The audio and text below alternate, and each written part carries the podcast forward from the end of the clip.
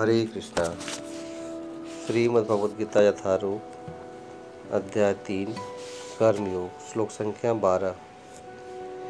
इष्टान भोगान ही वो देवा, दास्यन्ति यज्ञभावितः तैर्दत्तान प्रदायभ्यो यो, भुङ्क्तेस्तेन एव सह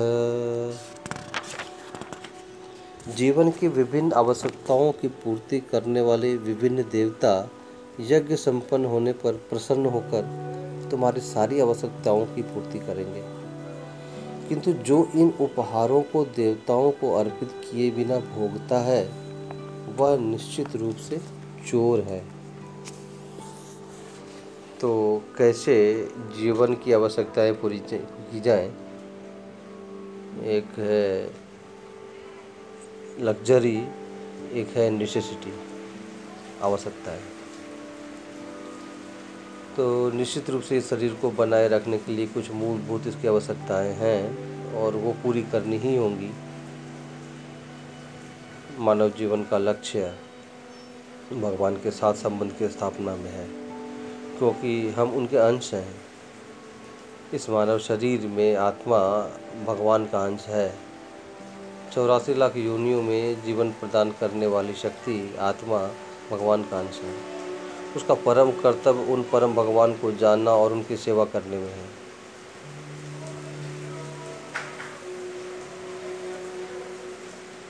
पर जब तक हम अपने कर्मों के अनुसार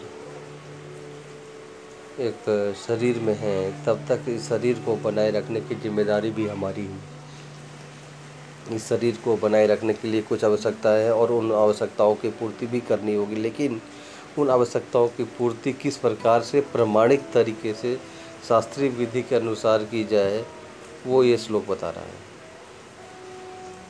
इष्टान, भोगान, ही, वह देवा, जो भी आपकी आवश्यकताएँ हैं दास यंत्र यज्ञ भाविता वो देवता आपको प्रदान करेंगे। इसका मतलब कि इस प्रकृति को भगवान ने इस प्रकार से बनाया है कि जीव की सारी आवश्यकताओं की पूर्ति इस प्रकृति ने पह, उसमें पहले से ही दी गई है। तो जीवन को बनाए रखने वाली आवश्यकताओं के लिए हमें कुछ करने की आवश्यकता नहीं है। इसलिए सारे पोषक तत्व जीवन को बनाए रखने के लिए जितनी भी आवश्यकताएँ हैं वो प्रकृति में पहले से ही विद्यमान है। चाहे वो खनिजों की आवश्यकता है, चाहे वो पोषण की आवश्यकता है, चाहे खाद्य पदार्थ की आवश्यकता है, वायु की आवश्यकता है, ऊष्मा, प्रकाश, सूर्य, जिस किसी की आवश्यकता है, हर चीज़ इस प्रकृति में पहले से ही विद्यमान है। लेकिन वो मिलेगी कब? दास यंती यज्ञ भाविता। जब उसके अधिकारी प्रसन्न होंगे और वो प्रसन्न करके हमारी उन आवश्यकताओं की पूर्ति करेंगे। ते दत्तान अप्रदाय एभ्य। अब जब आप साधारण से साधारण वस्तु भी कहीं से प्राप्त करते हैं तो बदले में कुछ चुकाते हैं आप, कुछ मूल्य देते हैं। कुछ भी मुफ़्त में नहीं आता। यहाँ तक कि अगर आप हॉस्पिटल में जाकर के ऑक्सीजन लेते हैं, अगर लेना पड़े तो उसका पैसा देना पड़ता है।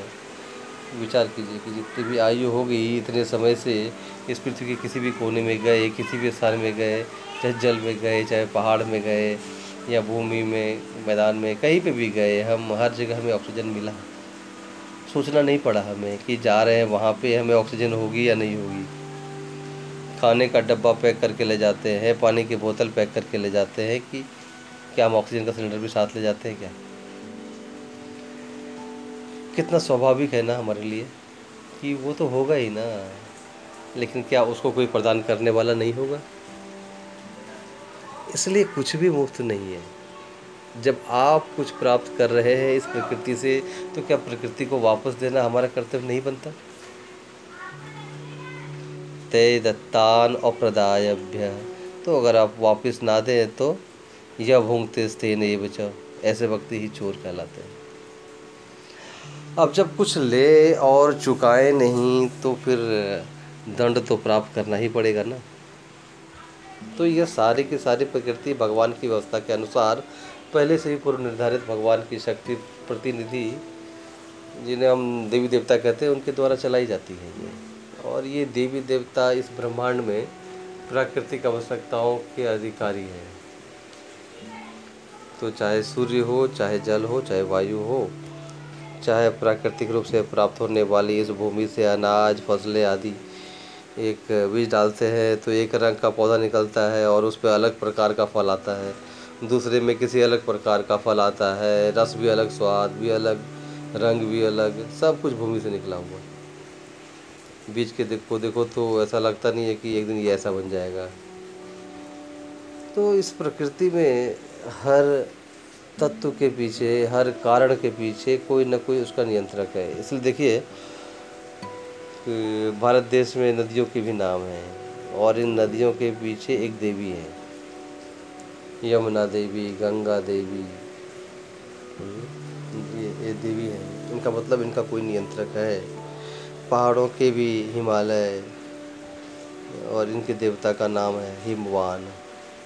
हर ग्रहों के देवता हैं सूर्य सूर्यदेव, चंद्रदेव, सोमदेव, मंगल ग्रह, शनिदेव, राहु, केतु, सभी प्रकार के देवता। इन ग्रहों के भी देवताओं के नाम पाए जाते हैं। तो सिद्धांत है गीता का कि जीवन पदार्थ का नियंत्रण करता है। ये जीवन शक्ति पदार्थ को उपयोग करती है, इसका इसका नियंत्रण करती है।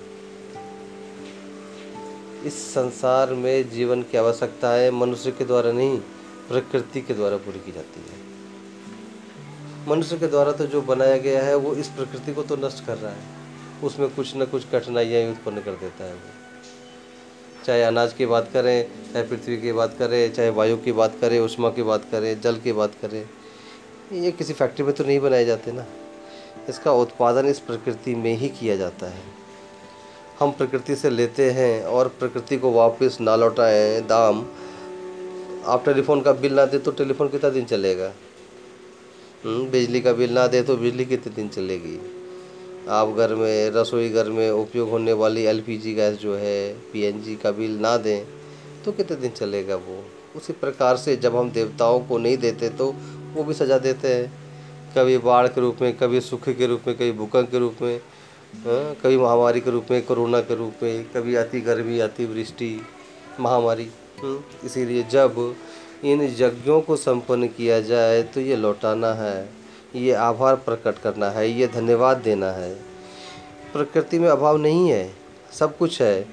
इसलिए ईशोपनिषद में कहा गया है ओम पूर्ण विदम पूर्णमिदम पूर्णविद पूर्णमद पूर्णविदम भगवान की सृष्टि जो है, अपने आप में पूर्णाथ पूर्ण मुदच्यते तो भगवान पूर्ण है, उन्होंने सभी पूर्ण इकाइयों की रचना की है। ये सृष्टि भी पूर्ण बनाई है। सब कुछ पूर्ण बनाया हुआ है, अपने उद्देश्य को प्राप्त करने के लिए। तो जब हम पाप का जीवन जीते हैं, शास्त्र के विरुद्ध जाते हैं, लोभ और काम से अभिभूत रहते हैं तो ऐसे में हम सोचते हैं कि सब कुछ इकट्ठा कर लें। ले जा सकेंगे, सुई भी नहीं अपने साथ, लेकिन इकट्ठा सब कुछ कर लेंगे। खाने के लिए सीमित चाहिए, रहने के लिए सीमित चाहिए। सारी आवश्यकताएँ सीमित है, लेकिन अपेक्षाएँ असीमित हैं। इच्छाएँ असीमित हैं, और उनकी पूर्ति तो जब तक नहीं होगी, जब तक हृदय संतुष्ट नहीं होगा। तो ये इसलिए ये श्लोक कहता है कि भूंगते से न एव सा। कि ऐसा व्यक्ति चोर है। जब इस राज्य में, इस देश में कानून व्यवस्था भंग की जाए तो पुलिस सज़ा देती है। जब इस प्रकृति की कानून व्यवस्था भंग की जाए तो यमराज सजा देते हैं। इसीलिए ये प्रकृति और मानव के बीच का संयोग संतुलन बनाए रखता है। इस संतुलन में सबका कल्याण है। और संतुलन के कारण जो कठिनाइयाँ आ रही हैं आज के आधुनिक समय में, उसका उपचार किसी वैक्सीन या किसी प्रकार की औषधि में नहीं है। ये सिर्फ़ संतुलन बनाना अगर सीख जाए तो देखिए, प्रकृति में भरपूर है इस जीवन को जीने के लिए। तो ये संतुलन जब तक अंदर नहीं बनेगा, ये बाहर भी नहीं बन सकता है। आंतरिक संतुलन जो है, आंतरिक संतुलन भगवान के हृदय में स्थापना से ही होगा और वो संबंध की स्थापना इस महामंत्र के जब से होगा। हरे कृष्ण हरे कृष्ण कृष्ण कृष्ण, हरे हरे हरे राम हरे राम राम राम, हरे हरे। हरे कृष्ण।